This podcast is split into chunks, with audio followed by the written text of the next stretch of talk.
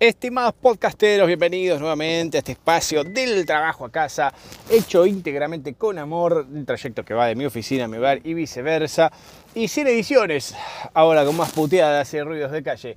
Eh, hoy vamos a hablar en este episodio de algo que tuve que padecer un poquito este fin de semana, que son los bebés. O sea, tuve que fumarme varios infantes eh, en estos días, así que bueno, recién nacidos, ¿no? En particular o con un par de días o meses de vida.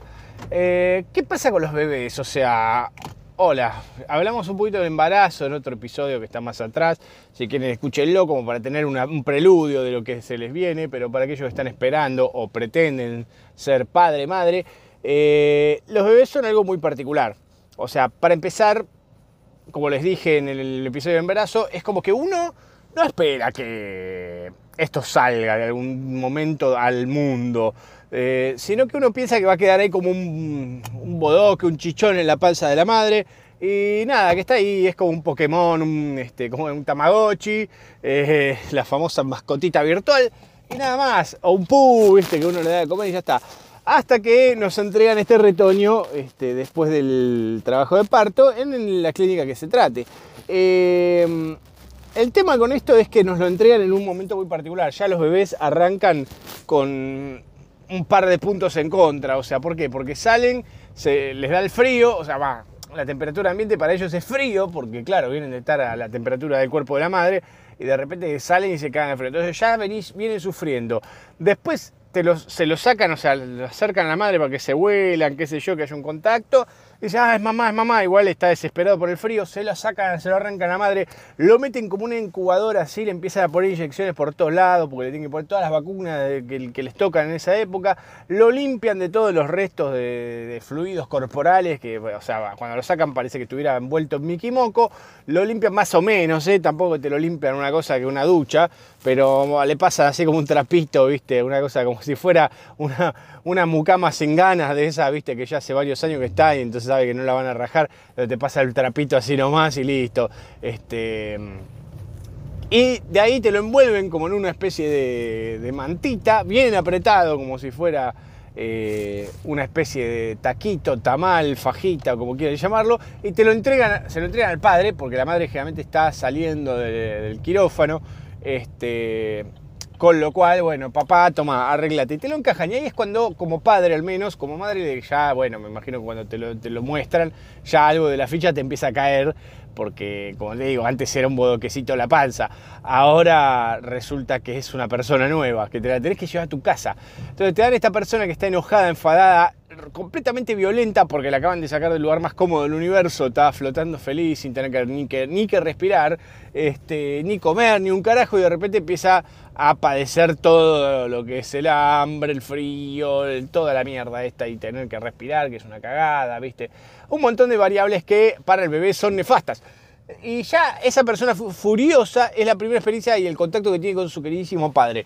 Y vos decís, ¿por qué? ¿Por qué me lo hacen calentar tanto al pibe? Bueno, no sé, debe tener alguna aplicación científica.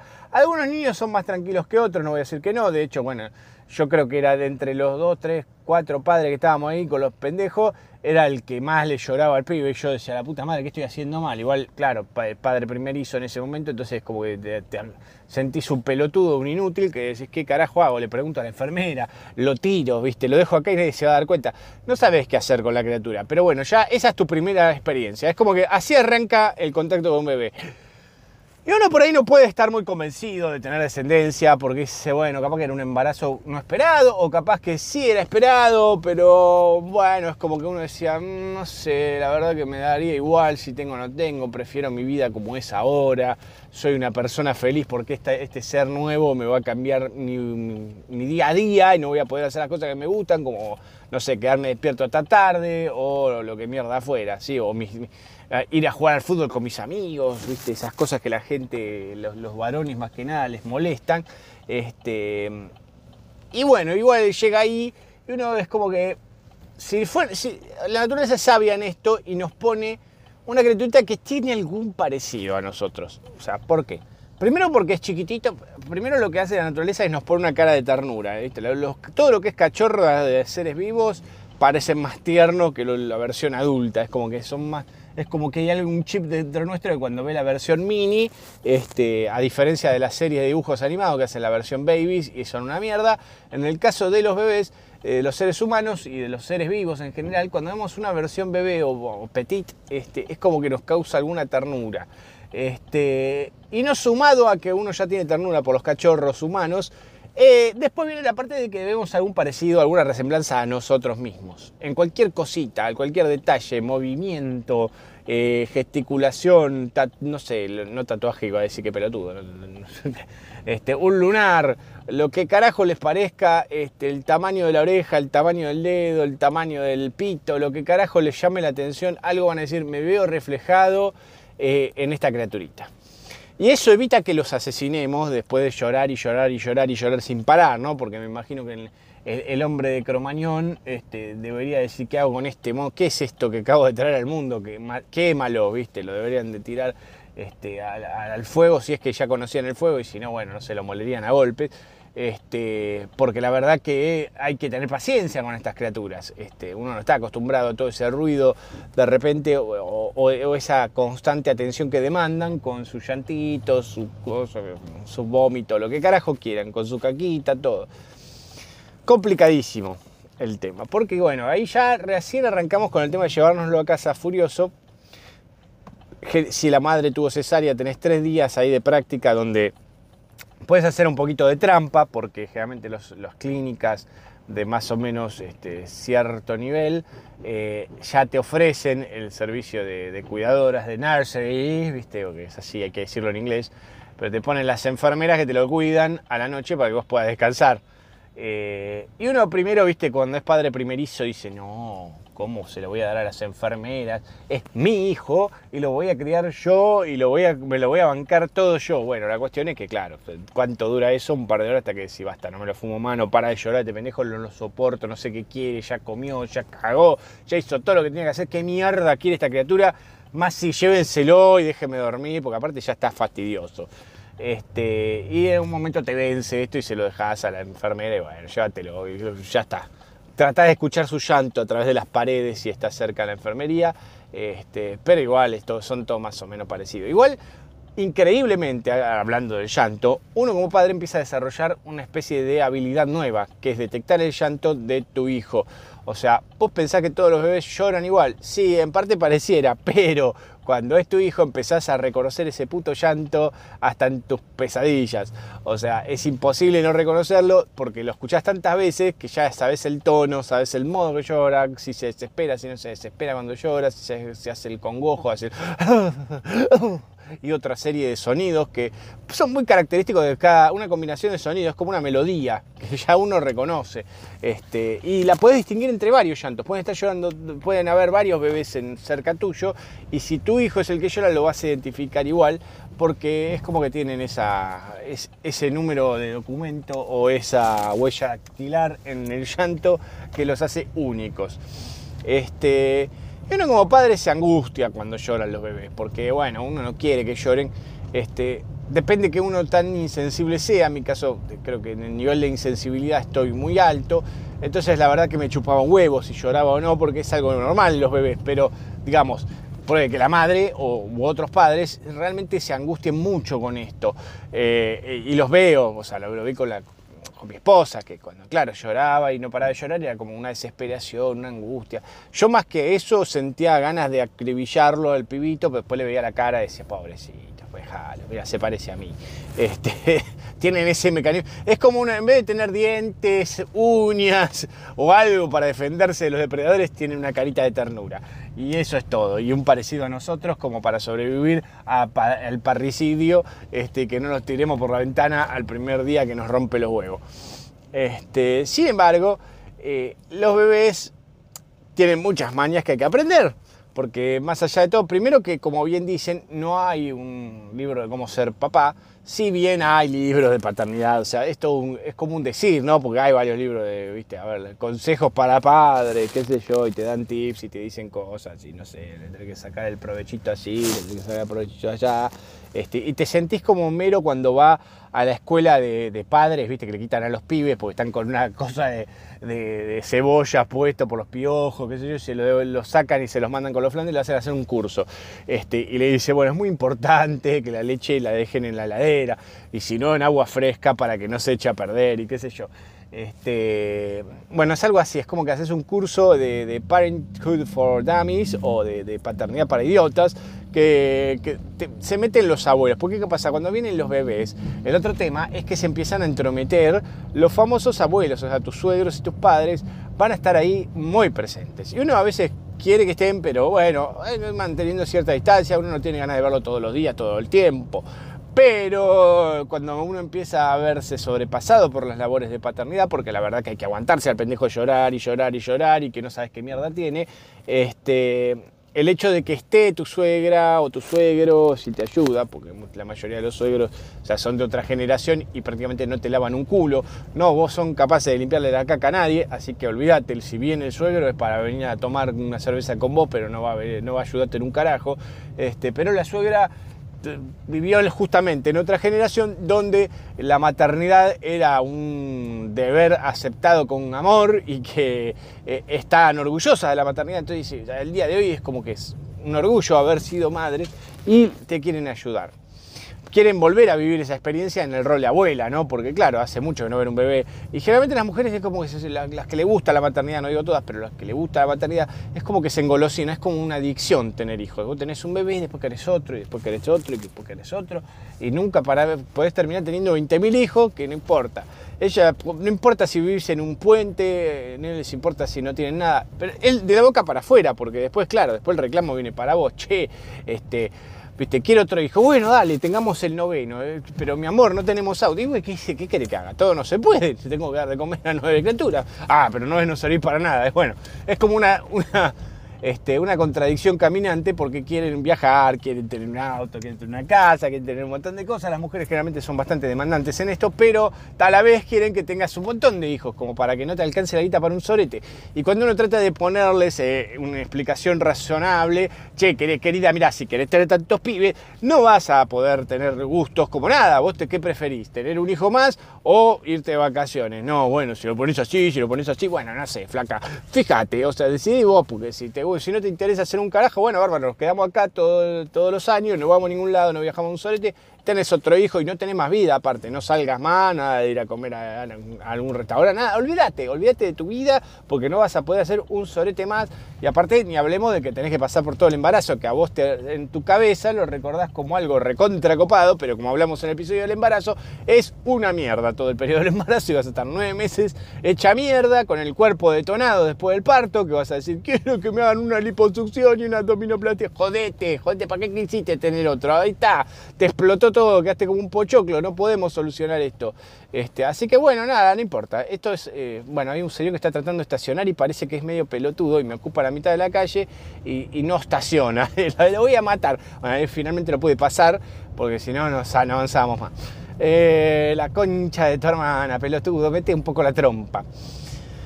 Decía, este y bueno, entonces ahí está la incoherencia generalmente de las madres. No digo siempre, no digo todas, no digo, porque también hay tipos que quieren tener un montón de hijitos y les parece bárbaro. Y pero la intromisión de los abuelos no es algo muy copado. Y de hecho, los abuelos son los que metieron presión en un primer momento para que vos tengas hijos. Porque ellos quieren vivir de nuevo la maravillosa experiencia de ver un bebé cerca, pero esta vez es como una especie de secuela de una película, donde la parte 2 es como un poquito más light. Entonces, bueno, ellos lo pueden tener a UPA, lo pueden cambiar cuando se les ocurra ayudar, le pueden dar de comer alguna cosita, le pueden malcriar, todo, y después te lo dan a vos, y vos te haces cargo. Entonces ser abuelo es más copado, porque la verdad que si se me hace elegir, y eh, prefiero ser abuelo mil veces, porque total se lo quedan los pibes después. Salvo que te sean padres adolescentes y cagaste. Si son padres adolescentes, a, a comerla querido no vas a poder hacer nada. Pero digamos, este, si son padres adultos que pueden cuidar de sus hijos, este, se los dejas ahí y fíjate, no sé, ¿viste? Yo, le di dos toneladas de caramelos. Mira, no sé si va a dormir, ¿eh? Chau, chau. Y se lo tiras ahí al bodoque, que es una bomba de tiempo llena de azúcar.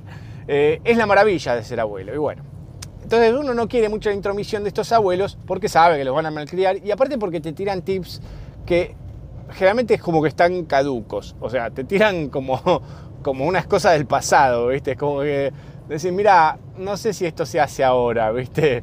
No, le duele la pancita y pasale huevo. Flaco, qué sé yo si esto le va a curar. No, no, es para limpiarlo del mal de la garlopa. Con esto se calma, está asustado el bebé por algo, con el huevo lo pasás y después haces una macumba. Mira, no sé si esto sea muy científico, si querés lo probamos, pero la verdad me parece una pelotudez. Pasarle huevos, de verdad esto lo va a curar, pero bueno, nada es como que te hacen hacer ese tipo de, cuestiones. Esa es una que se me viene a la mente, ¿no? Pero tienen un montón de soluciones para las cuestiones. No duerme el nene y le deben estar doliendo los dientitos. Dale una cucharadita de coñac. ¿Cómo le vas a dar una cucharadita? No le podemos dar coñac. No importa, dale, no le pasa nada. Yo les di a ustedes, mira, están bien. Claro, ahora entendemos muchas cosas, por qué nos gusta el alcohol y demás.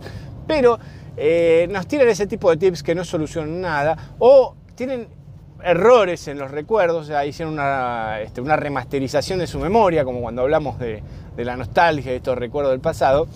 Y esta versión remasterizada, ustedes de niños hacían un montón de cosas antes de tiempo. Entonces te empieza a comparar con tu yo del pasado. dice, no, porque cuando vos eras, este, cuando vos tenías un año, ya eh, sabías, eras trapecista y equilibrista. Y vos decís, no, pero escuchame, mamá, no sé, no me acuerdo. Sí, sí, yo me acuerdo bárbaro. Después si vas a la... No hay nadie que pueda documentar esto, porque claro, en esa época no, o sea, no teníamos un Google Fotos, que tengamos este, un, archivo de imágenes y videos de lo que mierda hacíamos cada año. Este, son, vamos van a ser estas las primeras generaciones que tengan su vida prácticamente entera documentada en una nube y que la puedan ver generaciones venideras. Nosotros no tenemos el archivo, entonces no podemos verificar estos datos, son todos inverificables. Y eso hace que los abuelos se les dé por eh, tirar cualquier verdura. Total, si pasa, pasa. Y es lo que yo creo. Yo creo que vos, este, a vos te salieron los dientes cuando estabas en la panza. No, señora, no puede pasar nunca, no importa. Yo me acuerdo que vos saliste con dientes. Todas cosas así, todas cosas inverosímiles. E incomprobables, obviamente. No podemos ni, descartarlas ni, ni convalidarlas. Pero bueno, dicho esto, los bebés tienen esta maña de, eh, como decíamos, de llorar. Y uno chequea las básicas cosas que, bueno, tiene hambre, está meado, está cagado, eh, tiene frío, ponele, peor de los casos. Este, y si ninguna, de estas cosas se cumple es porque por qué mierda llora. Y ahí empiezan las famosas teorías mágicas de por qué lloran los bebés. Y empiezan, no, lo que pasa es que tiene cólicos. Ajá, ¿qué vendría a ser exactamente? el cólico del bebé. O sea, ¿cómo sabemos que tiene un cólico y por eso llora? No, no, no, tiene cólicos, porque los bebés tienen cólicos y por eso llora. Ok, no hay ningún tipo de comprobación empírica de que sea eso lo que le está haciendo llorar, pero aparentemente los cólicos son la causa. Cuando no sabemos qué contestar, se debe tener cólicos. Y entonces empiezan a hacer como una especie de ritual para quitarle gasecitos al bebé. O sea, sí, después de comer hay que sacarle provechito porque después si no, viste, está como medio molesto el gas ahí, qué sé yo.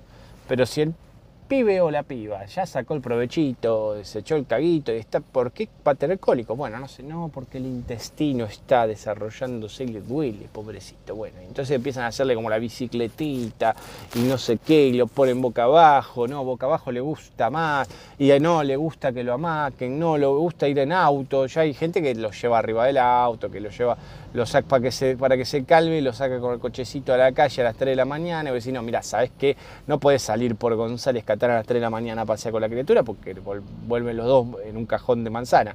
No llegás vivo, ¿entendés? O sea, no podés andar haciendo eso, menos en la República Argentina, que es uno de los países, un país un poco violento, acá la zona metropolitana, como para andar haciendo estas pelotudeces y arriesgar tu vida. Este, pero bueno, sin embargo, hay gente que opta por ese tipo de soluciones ridículas y pretende que eso funcione. Y no digo que quizás no le funcione, ojo, capaz sí le funciona. ¿eh? Pero el tema es que después te volvés esclavo de ese ritual cuando el niño llora. Entonces cada vez que llora y no para, eh, lo tenés que sacar con el cochecito y andar paseando por la calle y que se duerma. Por suerte gracias al cielo, a nosotros nos han regalado un librito que para mí fue la bendición, que se llama Duérmete Niño, que bueno, para muchos de ustedes dirán, no, ese libro es un es hitleriano, es de la juventud hitleriana. No, la verdad que no. Es un, un, libro que es bastante aplicable a la realidad, que te dice, mira, tenés esta técnica, tenés que hacer esto para que duerman y listo. Y no te dejes. Porque una de las cosas más importantes es entender que los bebés, eh, O sea, imagínense, un perro a ustedes, si tienen mascota, un perro, un gato, les toma el tiempo a ustedes como dueños. O sea, sabe cuándo eh, maullar o abrir una puerta, o cuándo ladrar, o cuándo ponerse denso porque va a salir, eh, y que le den de comer, y o que le den agua y te mueve el tachito del agua y te avisa. O sea, ya sabe este, cómo timiarte. Cuando estás por retar, sabe esconderse, te mira. O sea, y es un animal. O sea, es un animal que no tiene gran capacidad intelectual. Bueno, los bebés son seres humanos, por más chiquitos que sean, tienen una gran capacidad intelectual. Así que los van a timear, o sea, como padres. Nos timean enseguida. Enseguida ya nos toman el tiempo este, y no podemos hacer nada con eso. O sea, porque claro, uno no sospecharía jamás de un bebé. Este, pero, pero sí, pero los bebés tienen esa maldad, este, entre comillas, o son este, bastante traviesos en esto, eh, y nos van, a, nos van a boludear con sus cosas. Así que si nosotros caemos en la esclavitud de darle el gusto, el bebé después no va a hacer darle gusto siempre. Por más chiquito que parezca, inocente, ellos ya saben cómo hacernos, cómo llamar la atención. O sea, sabe que si lloran vamos corriendo, que no vamos corriendo, cuánto tienen que llorar, cuánto no tienen que llorar. O sea, ya se empiezan a conocer y están, aparte de pensar que están dedicados las 24 horas, los 7 días de la semana, a mirarnos a nosotros como padres. O sea, no es que están haciendo otra cosa que los distrae. No es como los adultos que estamos, que tenemos que ir a laburar, estudiar, lo que carajo sea, preparar comida y qué sé yo, y encima cuidar al bebé. No, ellos están ahí, tranquilos, tirados boca arriba, están todo el día al pedo, maquinando y lucubrando cómo cagarnos. Así que no se confíen de que son bebés y piensen que el bebé no va, no puede o no tiene la capacidad de cagarnos. No, sí, la tiene muy clara y ya de muy temprana edad van a ver cómo los va a cagar una y otra y otra vez con sus pequeñas este, con sus pequeños artilugios para convencernos de hacer cosas que no tenemos ganas de hacer. Este, pero bueno, cuanto más le damos, más piden y así es todo el tiempo. Así que tengan mucho cuidado con cómo le ceden a estas, estas criaturitas porque después no hay vuelta atrás. Es terreno perdido, después te la regalo volver atrás y quitárselo. Eh, hay, que tratar de evitarlo a toda costa.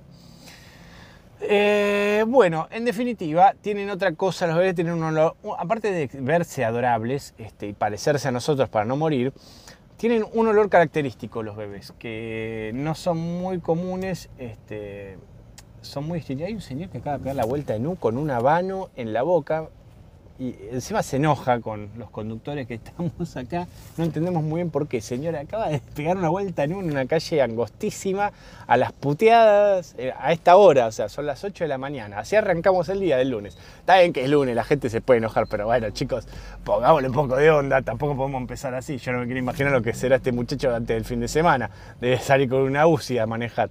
Eh, bueno, siguiendo, les decía, eh, los chiquitos eh, tienen un olor característico que los distingue también y que em, aparte se acomoda con determinados productos, eh, tipo perfumito, colonia, mejor dicho, para bebés que le dan ese, ese, olor característico, el talquito, el olor a caca mezclado con el talquito, mezclado con la colonia, nos da como resultado esta ecuación el aroma de nuestro propio hijo, ¿Qué vamos a reconocer? Porque cada persona tiene un olor. Después uno se acostumbra a ese olor.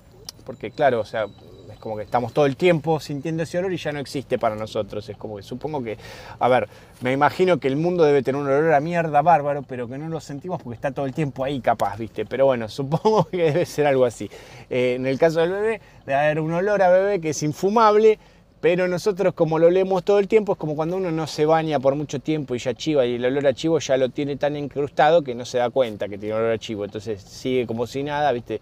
Y, después la gente se aleja y uno no sabe por qué. Bueno, esto, los bebés este olor lo tienen y eh, nosotros lo empezamos a incorporar. Y lo vamos a identificar este olor después con el tiempo y va a haber cosas que cuando ya no sean más bebés las vamos a oler y nos vamos a acordar de cuando eran bebés, porque es un olor muy particular el que se genera con esta mezcla de productos de mierda, más la caquita que producen y demás. Importante de los bebés también me había olvidado un tema fundamental, el meconio, señoras y señores. Podemos hablar del meconio, ¿por qué no? Y si hablamos de todo esto, ¿por qué no hablar del meconio?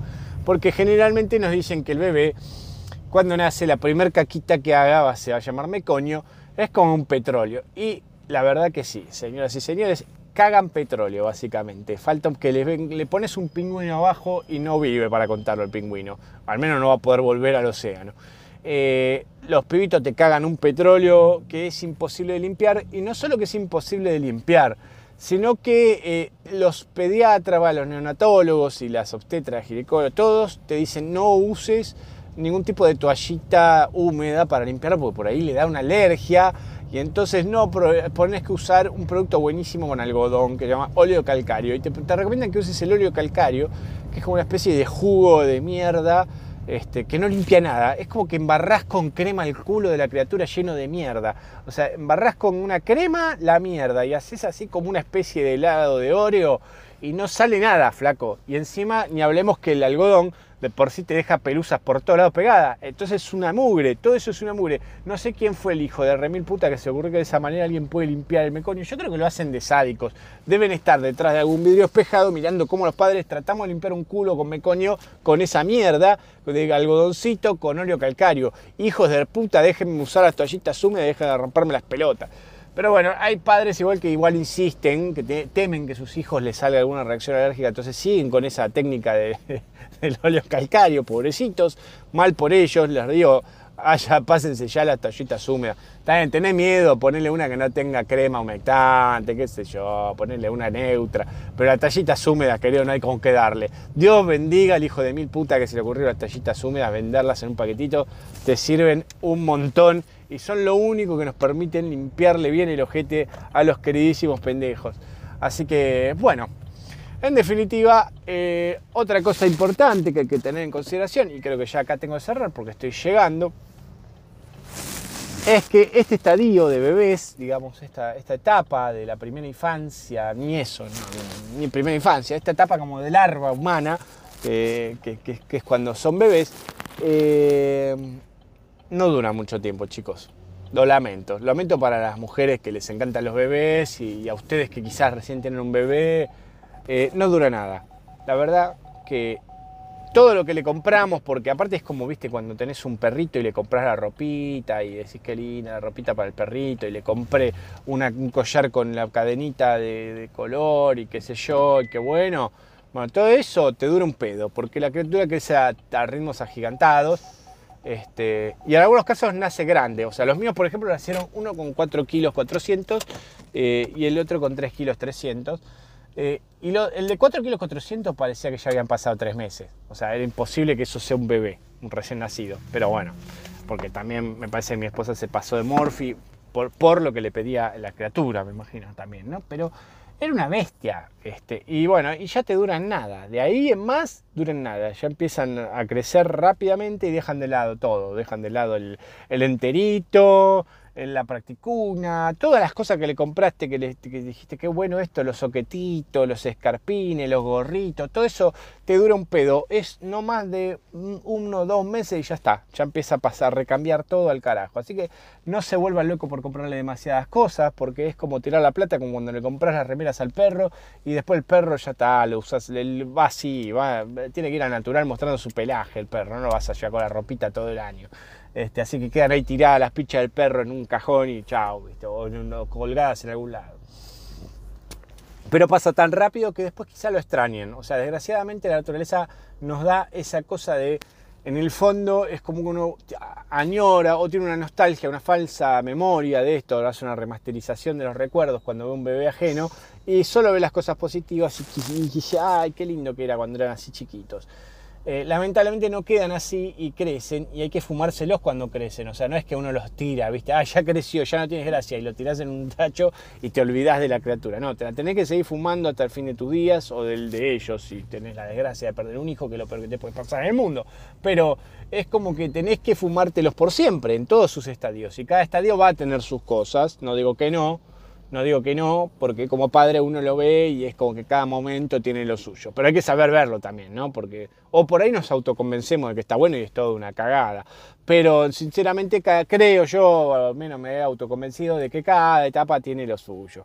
Este, y esta etapa dura muy poquito, así que si lo que les gustan son los bebés y no los niños ya preadolescentes ni niños molestos, entonces piensen que les va a durar poco la alegría, es un ratito. Yo creo que deberían de alquilar bebés, así para que uno se saque las ganas, viste, te lo prestan así, bueno, te lo dejo seis horas, lo paso a buscar, este, mira, tipo un blockbuster de bebés, vos pasás, los agarrás de la góndola que te gusta a vos y después lo devolvés, viste, ya está, y te quitaste las ganas de tener un bebé cerca o recordar lo que era tener un bebé, pero no le podés romper las pelotas a todo el mundo porque tenga un bebé, o sea, el día de mañana yo no quiero ser el suegro o el padre que diga, ¿cuándo, para cuándo, para cuándo van a tener, para cuándo, viste, porque es lo peor que le podemos hacer. Bueno, espero que les haya gustado el podcast. Si les gustó, por favor, denle 5 estrellitas, la campanita para que les avise cuando está. Este, y avísenle a algún amigo, así no somos siempre los mismos tres que estamos acá, porque la verdad que me siento solo. Ni necesito amigos, chicos. Necesito amigos, necesito más gente que diga, este muchacho es gracioso, o no, no sé, al menos no me aburre. Me mantiene entretenido en los viajes que voy, o mientras estoy haciendo caca, algo. Bueno, les dejo un saludo y hablamos mañana, así es que hoy me pasé porque vine en auto, así que el audio es mucho mejor, ¿no? Bueno, chao, chao.